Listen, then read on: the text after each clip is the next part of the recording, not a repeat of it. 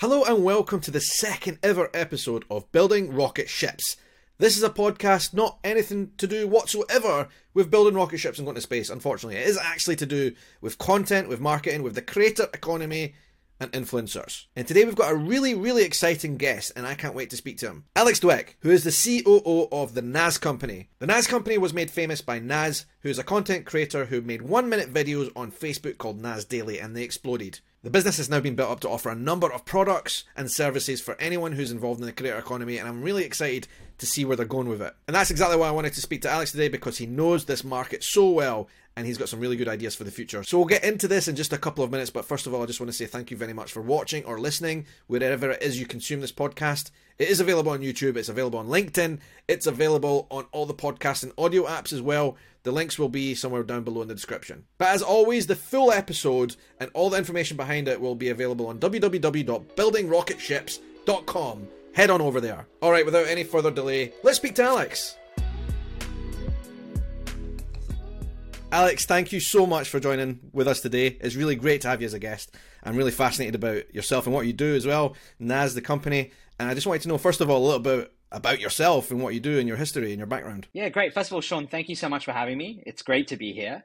Let me start a little bit about myself. So I grew up in the UK, originally from London, and I've been out in Singapore for about 7 years.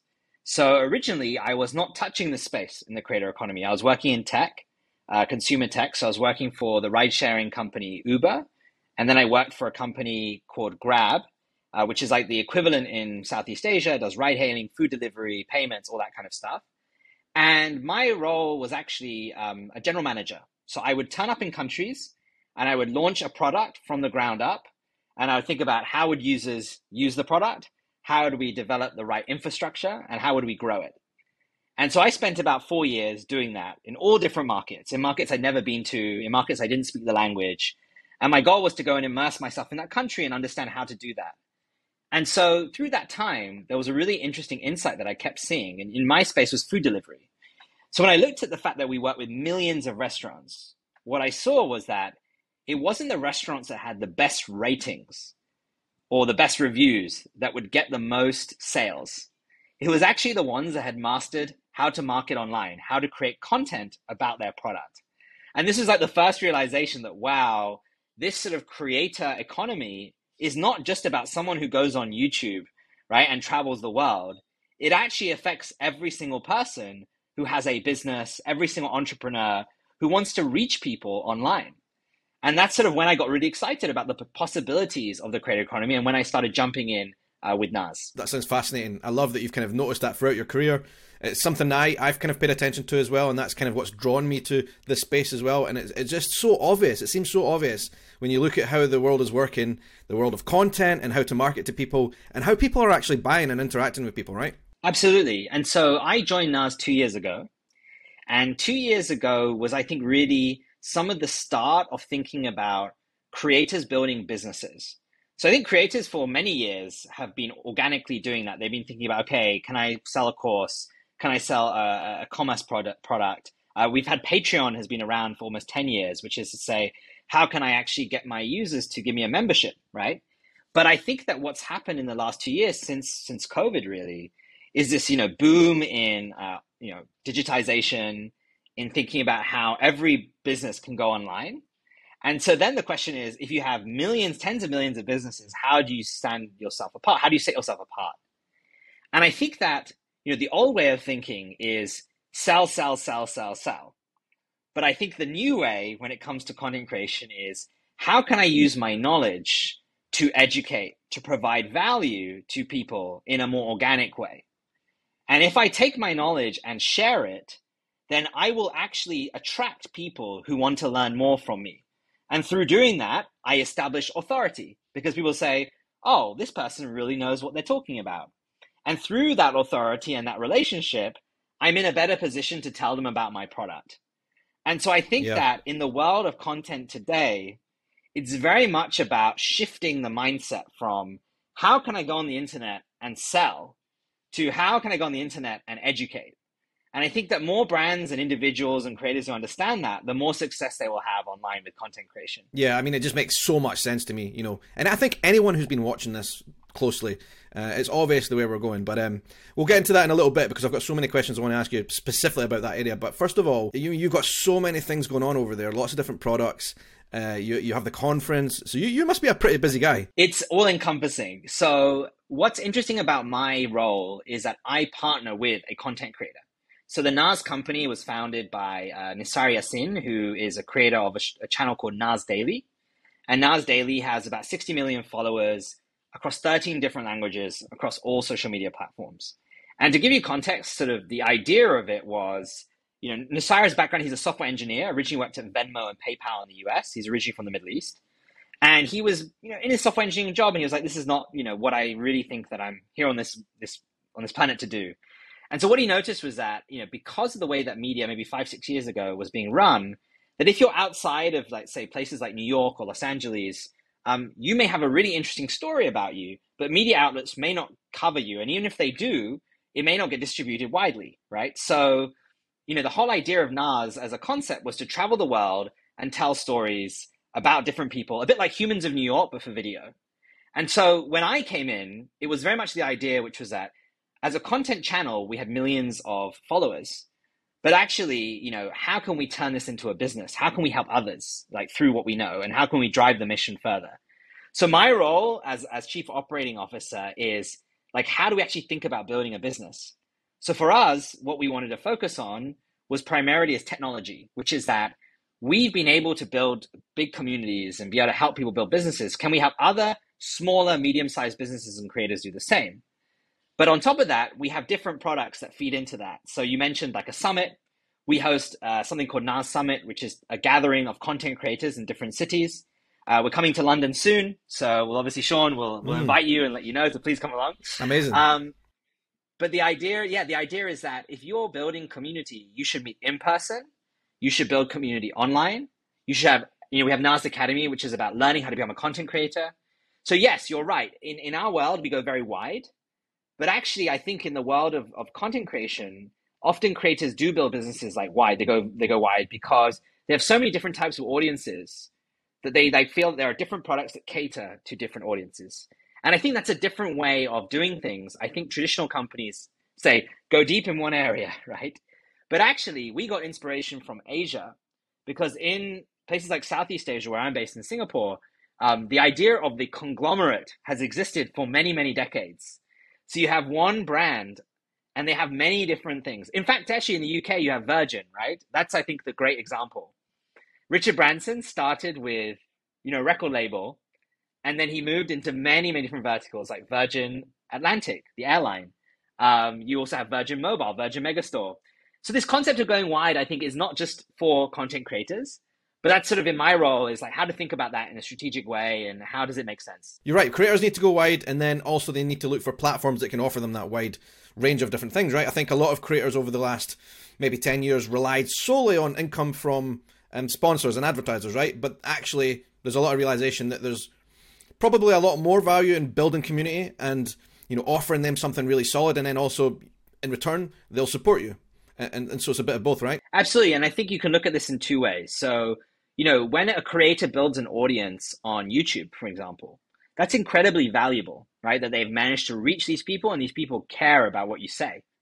But the problem, though, is that, first of all, you're really reliant on whether the platforms like YouTube allow your content to be seen by these people, right? As soon as they change the algorithm or change anything about it, the risk is that they no longer see it. And actually, for those of who are watching or listening to this, who've been around for a few years in this space, they'll know that, like, 5 years ago, Facebook groups were massive. When you'd open Facebook, the blue app, you would see all sorts of posts from different groups that you're a part of, from moderators.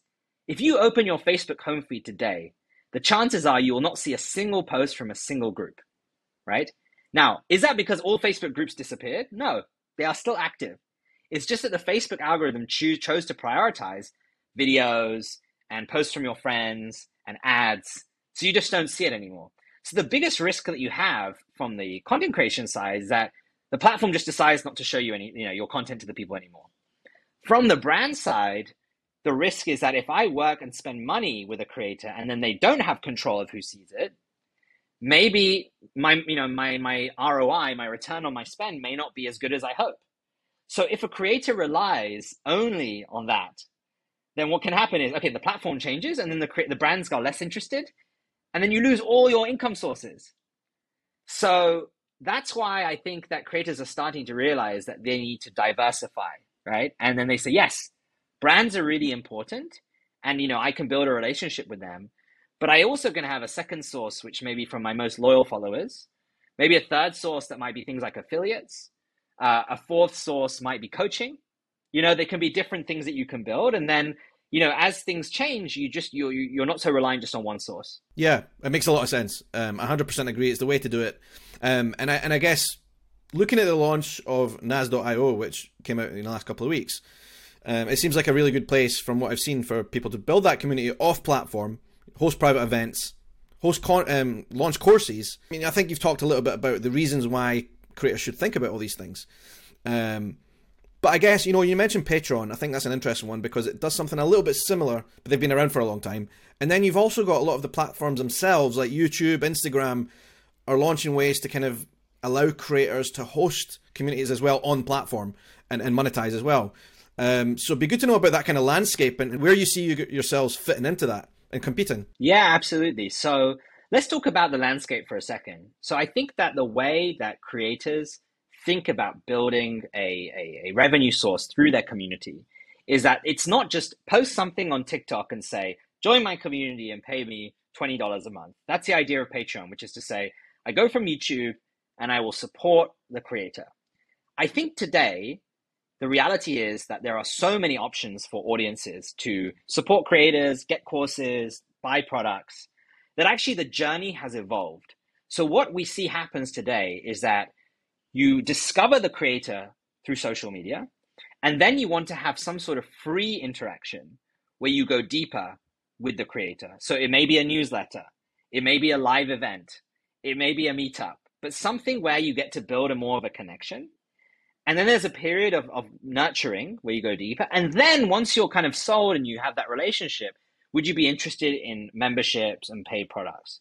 So today, there isn't really a platform that allows you to do that end to end. So if you want to do a newsletter, maybe you go onto Substack, then you want to send an email and you go onto MailChimp, and then you want to have like the CRM, maybe you use, I don't know, Airtable, some people use, and you want to host an event and then you go on Eventbrite, and then you want to monetize and maybe you go on Patreon.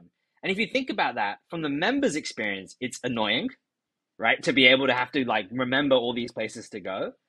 And from the creator or the community manager's experience, it's a nightmare to manage all these different tools, and it can be expensive as well to like pay all these subscriptions. So the problem that NAS.io is trying to solve is saying, can you build that journey end to end in one place? And we think you can. And the second thing is that to have those private conversations, we don't think that solution should be in a random app, like a new app that someone's built. We think the best community conversations happen on platforms like WhatsApp, Discord, Telegram, because you're going to these places almost every day. So why would you create a community in somewhere that they're only going to go to see Alex? Why don't you build it in the place where they go every day? And so NAS.io actually integrates with Discord, WhatsApp, and Telegram and says, build your community, build your chat there. And then what we will do is help you funnel that free to pay journey, collect their email, you know, use the CRM, host events on top. And our bet is that is what creators actually need to do this successfully. Well, I mean, I can say as someone who's used Patreon for years as a way to kind of build my community and get them to support. And it's been really helpful. Actually, it's been a really valuable source of income that has balanced off the money I might earn from sponsorships. But exactly as you said, there's a problem in that it only does one thing. And then I might, like you say, I have a newsletter as well on Substack. But then it's two different places that also want to compete with each other for monetization. And so the audience gets split up. Then I have memberships on YouTube.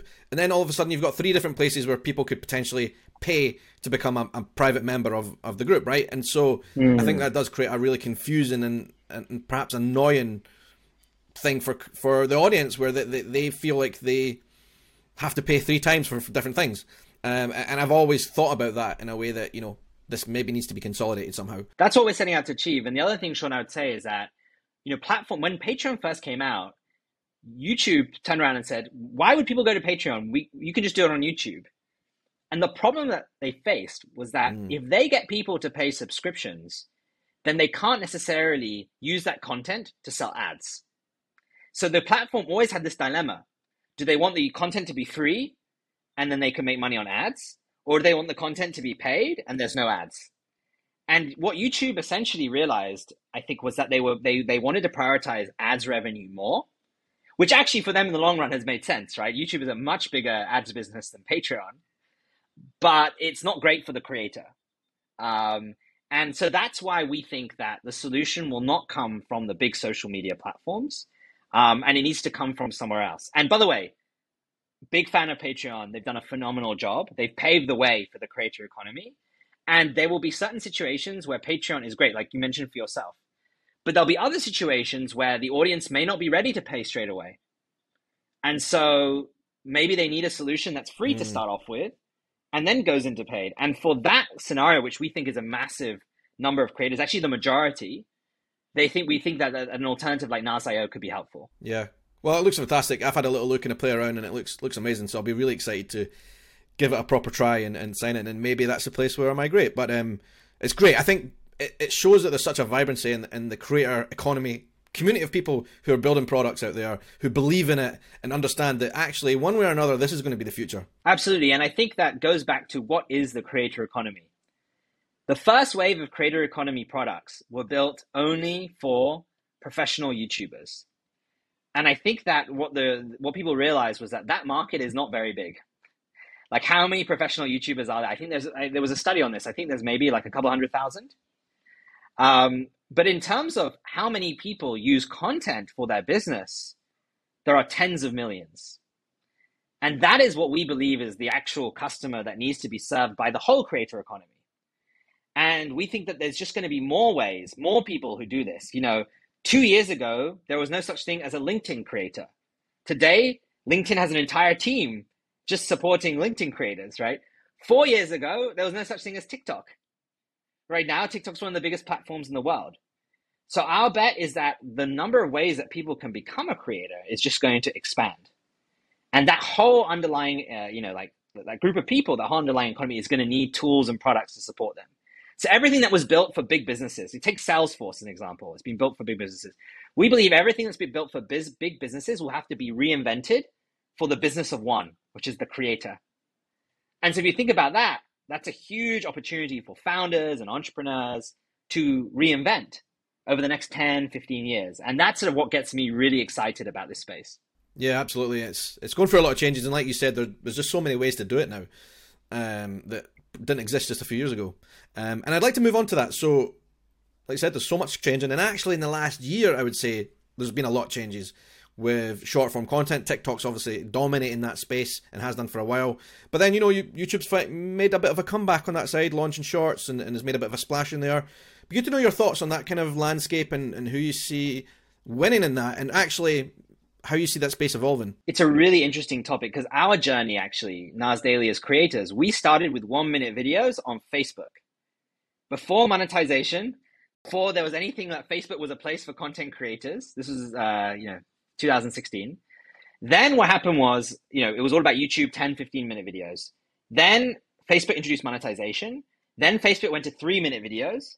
Then TikTok came along and went to 1 minute. Then YouTube introduced shorts, Instagram Reels, Facebook Reels, and we've gone back to 1 minute. The advantage of 1 minute is really that it makes it so accessible. To make a 1 minute video, you don't even need to have complex and fancy editing tools. You can edit it on your phone, which means that the kind of supply of content can just be almost infinite, which is great. Now, the challenge is, for places that platforms like TikTok and YouTube and others is, how do they make it sustainable for the content creators themselves? Right now, outside of places like the US, you can be a TikToker with millions of views and earn $0, right? That's not sustainable. And so YouTube is trying to tackle this by saying, well, they've just introduced at the start of February, monetization for shorts. And I think the initial signs are that the amount being paid out is quite small. However, it's a good start. And I think that what we will see is that the product teams at places like YouTube will start experimenting. Like, I'll give you some examples of how monetization on shorts could look like. On a basic level, it could be show an ad within the reel, like within the 1 minute. Another version could be I flick through the For You page and every alternate video is an ad. That's another option.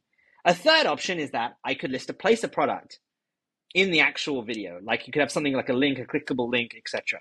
So just, you know, brainstorming now, I've thought of 3 different ways. I'm sure that the product teams could think of 100 different ways, right? But then the other side with TikTok, I was just recently in Indonesia, and what was so interesting to me is that TikTok have invented a product called TikTok Shop.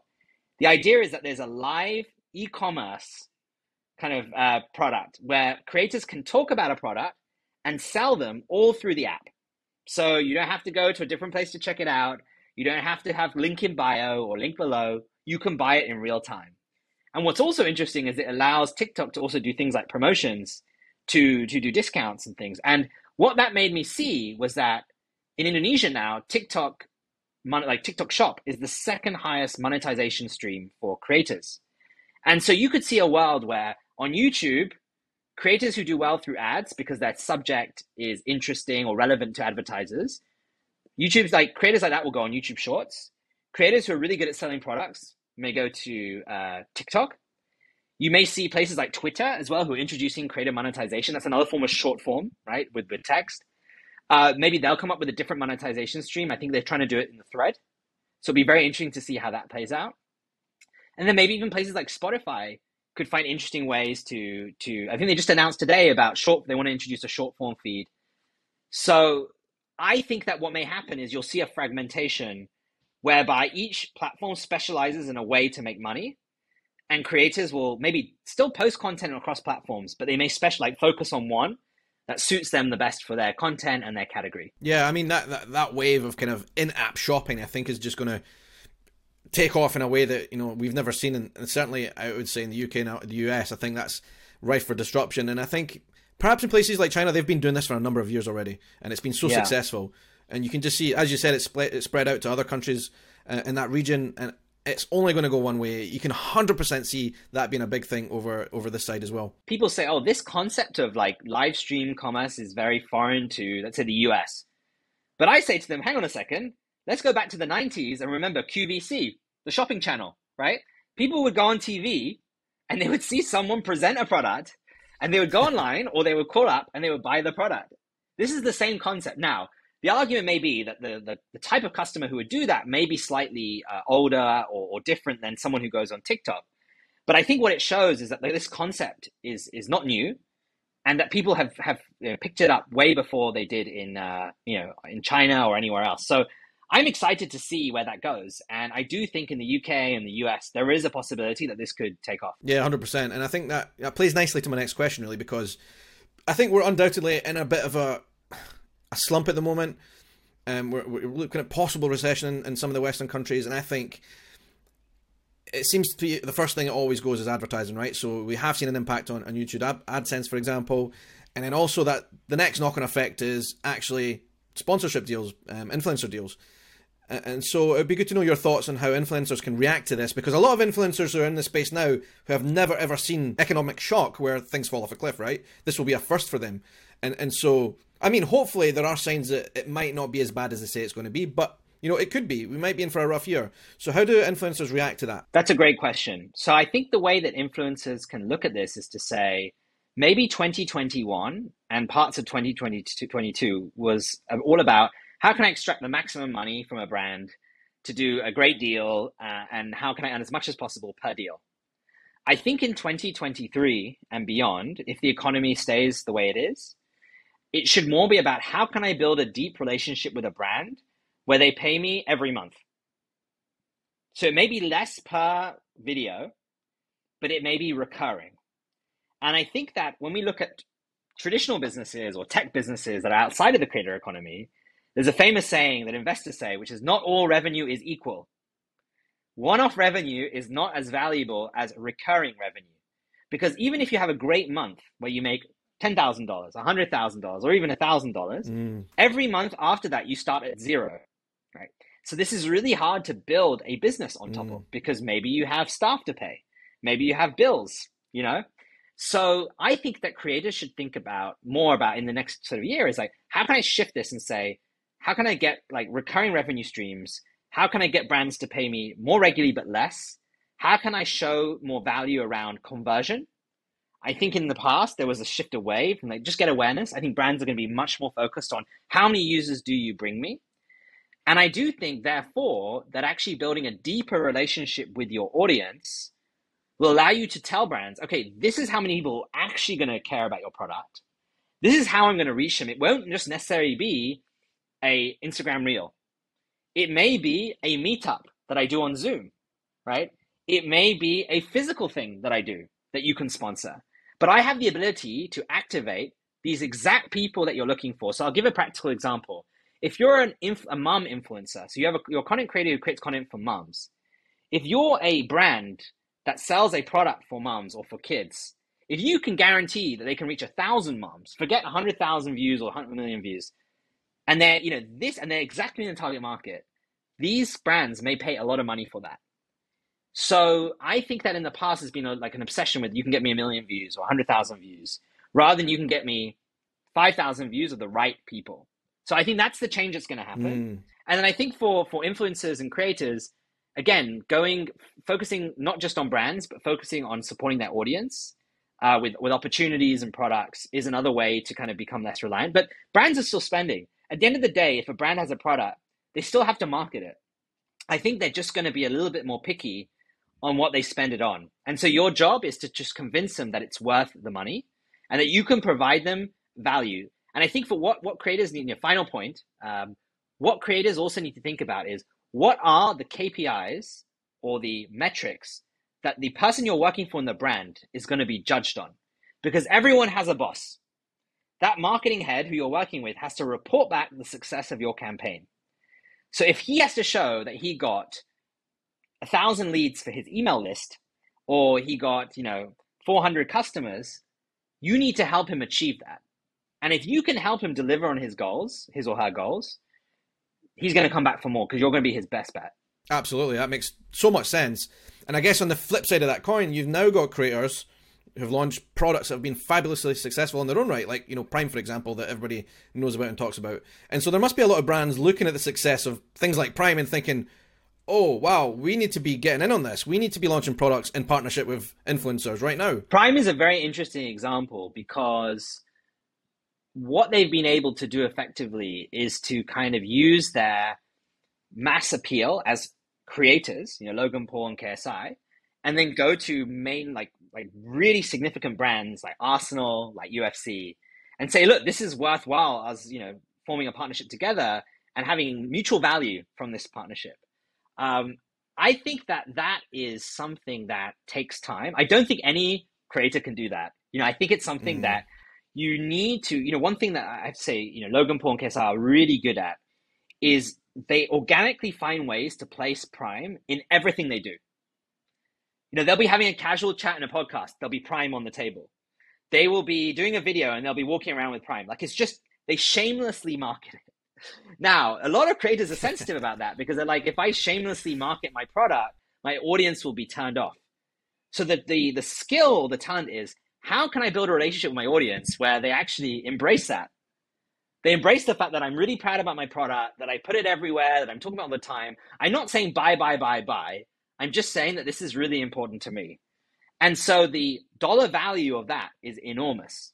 So if I'm thinking about Arsenal, potentially I see that, okay, the fact that Logan Paul and KSI are putting this everywhere and I have that association, there's ways that I can pop up organically as well. So I think the first challenge is for creators to say, okay, let's use Prime as an example of how can I move away from saying I have a sponsored post where I get less engagement and less views and it doesn't really work, to how can I organically proliferate this in everything I do? I think if they can figure that out, that's a really big step forward. But I think that we do need to move away from saying Mr. Beast Feastables and Logan Paul's Prime, because these are like almost like saying, if I'm trying to build a company, I talk about Apple, right? Apple is just it's like an anomaly, right? It's like so big.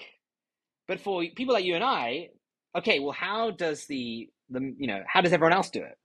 And so I think what we need to do is try and like surface more examples, because there are thousands of people who are great case studies doing these amazing things. And I think we need to try and bring those to light and serve these as examples for others to learn from. 100%. I totally agree that the cases of, Prime and Mr. Beast, they're unicorns in this world, right?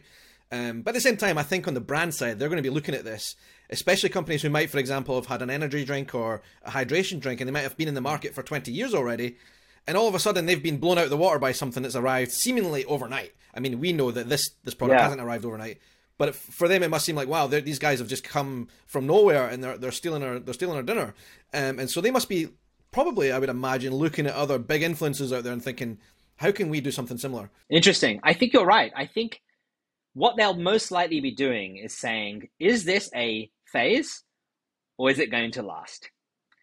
I have to be honest, I didn't expect Prime to still be as popular as it is.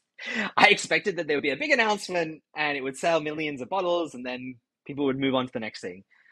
But it hasn't. And on that point, I agree that maybe brands are looking at this now and saying, this isn't going anywhere for now. We need to react to this. I think they can react in two ways. So they can react, I would say, down the Pepsi route. For those who kind of have followed the history of Pepsi, they used to take big celebrities like Beyonce, and they would use them as the face for a period of time. So a competing energy drink could say, let's find a Beyonce, a megastar to compete. But the challenge they're going to have is that there's not that same ownership. If I take the example of, let's take the Super Bowl. You have these big celebrities who do one ad. It doesn't mean that they're going to be singing about it and chatting about it every other day of the month, but Prime is. So I think if they're going to effectively compete, they're going to have to think about, how can I give creators ownership in what I do so they feel a stake in its success long term? If they can figure that out, then this could get very interesting. Yeah, for sure. I mean, one way or another, it looks good for creators in general, whether you're on the top end of the scale or, a micro creator. I think my final question is actually kind of focused on the micro creator side. And I probably class myself as coming from that background. I've been doing YouTube since 2014. I've built up a good following, a couple 100,000 followers on YouTube, and it's going really well. But then there's a lot of other creators out there who might be starting their journey, tens of thousands of followers. And they'll be looking at these kind of big stories, the Primes of the world, and thinking, that seems so unachievable for me. Actually, the goal should probably be, can you make enough revenue to support your family and have a lifestyle that doesn't mean you have to go into the office every day? And so I guess it'd be interesting to know from your perspective how smaller creators may be coming into this and thinking, how can I build a sustainable business? How can they make it achievable that actually they can build a nice income and salary for themselves? So it's so interesting because when you think about these big numbers, 100,000 followers, 1 million subscribers, it sounds really scary. But I want to break it down in a different way. Imagine if you can find 100 people in the world who think that what you provide them through your content is so valuable that they would pay you $50 a month, right? That means that you'd be making $60,000 a year from content. That's insane. And that's just 100 people who think that you're valuable enough to do that. And just think about what you could do to be valuable. You could provide them with tips on how they could grow their career. You could provide them with advice on how to buy a car. You could provide them with ways to save money or to invest or trips to save money on traveling or where to travel. Your value, your content could provide them with way more than $50 of value a month, right? If you do the right things. So for the user, it could be a no-brainer, So if you look at it in that way, which is that, can I find 100 people? That is a much more digestible, a much more attainable thing to do. And that's why we are really excited about communities. These idea of putting people into a private space, because you can do. So when I think about content, I think focus less on about how you can reach 1 million people, but focus on, can I reach 100 of the right people? And that's why I'm a big fan of LinkedIn, because I think it's just amazing that you can just reach so many people in the working world in a specific area if you post content that's relevant to them. The second thing I would say very quickly is just around, there are so many niches in the world. There are so many specific areas of interest that you'll find a group of people, you'll find 100 people in the world who will be interested in it. I saw the other day an article about a guy who has made $1 million from just selling Notion templates. Wow, yeah. It's an amazing story. It's super niche. Right? A lot of people who are listening to this may not know what Notion is, right? So that's just an example. I met a guy who said, I talk about window cleaning, right? And there's an audience for that. So whatever, you know, wherever industry, whatever area you're in, it is likely that you have knowledge that 100 other people are really interested in. So your goal is just to say, okay, what can I create to find those people? And think about this, 10 years ago, there was no way to find them. Today, we have 5 different platforms that can help you. So I think that my advice to everyone is pick something that you feel confident that you have something valuable to share. Don't think about what's trending. Don't think about what people will pay for. Just think about what you know and what you think others would be interested in that you know. And then focus on experimenting to find those people. If you can do that, and you know, I think the third part is just consistency.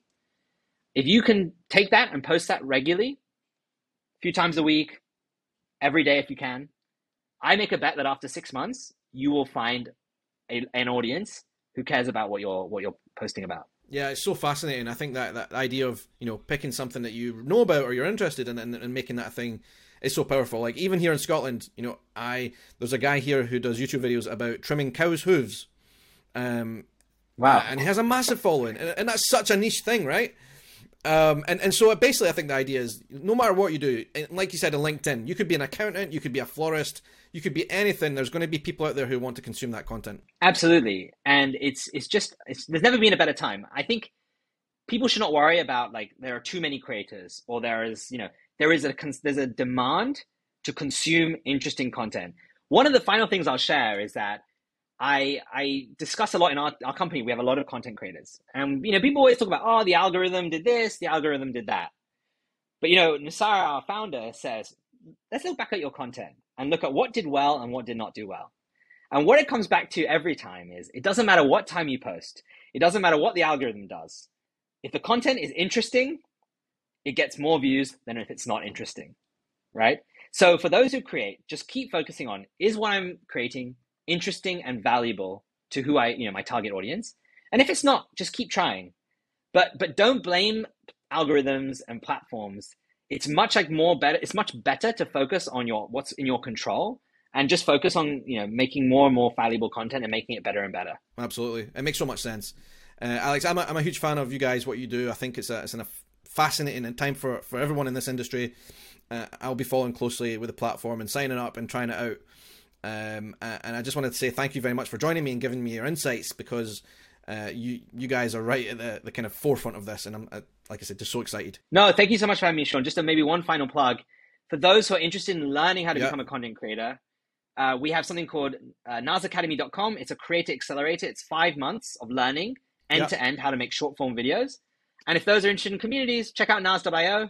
Or just, you know, message me on LinkedIn. I'm always happy to chat. Yes, I was going to take that just very last point. Where can people find you on social media to have conversations? Yes. So nas.io, nas.io, nasacademy.com. Those are both places. Or for me, Alex Dweck on LinkedIn. Feel free to reach out. I'm always happy to chat. But otherwise, Sean, thank you so much for the time. This has been fun. I've really enjoyed it. Yeah, it's been amazing. Thank you very much, Alex. I'll speak to you again soon. Wow, what an interesting conversation. Alex is such a cool guy. He knows his stuff in the creator economy, and I'm so excited what his plans are and the NAS company's plans are for building out their platforms for the future. So wherever you've consumed this podcast, whether you watched on YouTube or whether you listened to it on the podcasting platforms, give us a rating, give us a thumbs up, leave your comments down below. I'd love to know. And make sure to head on over to our website, www.buildingrocketships.com. I'll see you over there. Until the next episode, have a good night, morning, evening, afternoon, or whatever time of day it is wherever you are in the world. Take care.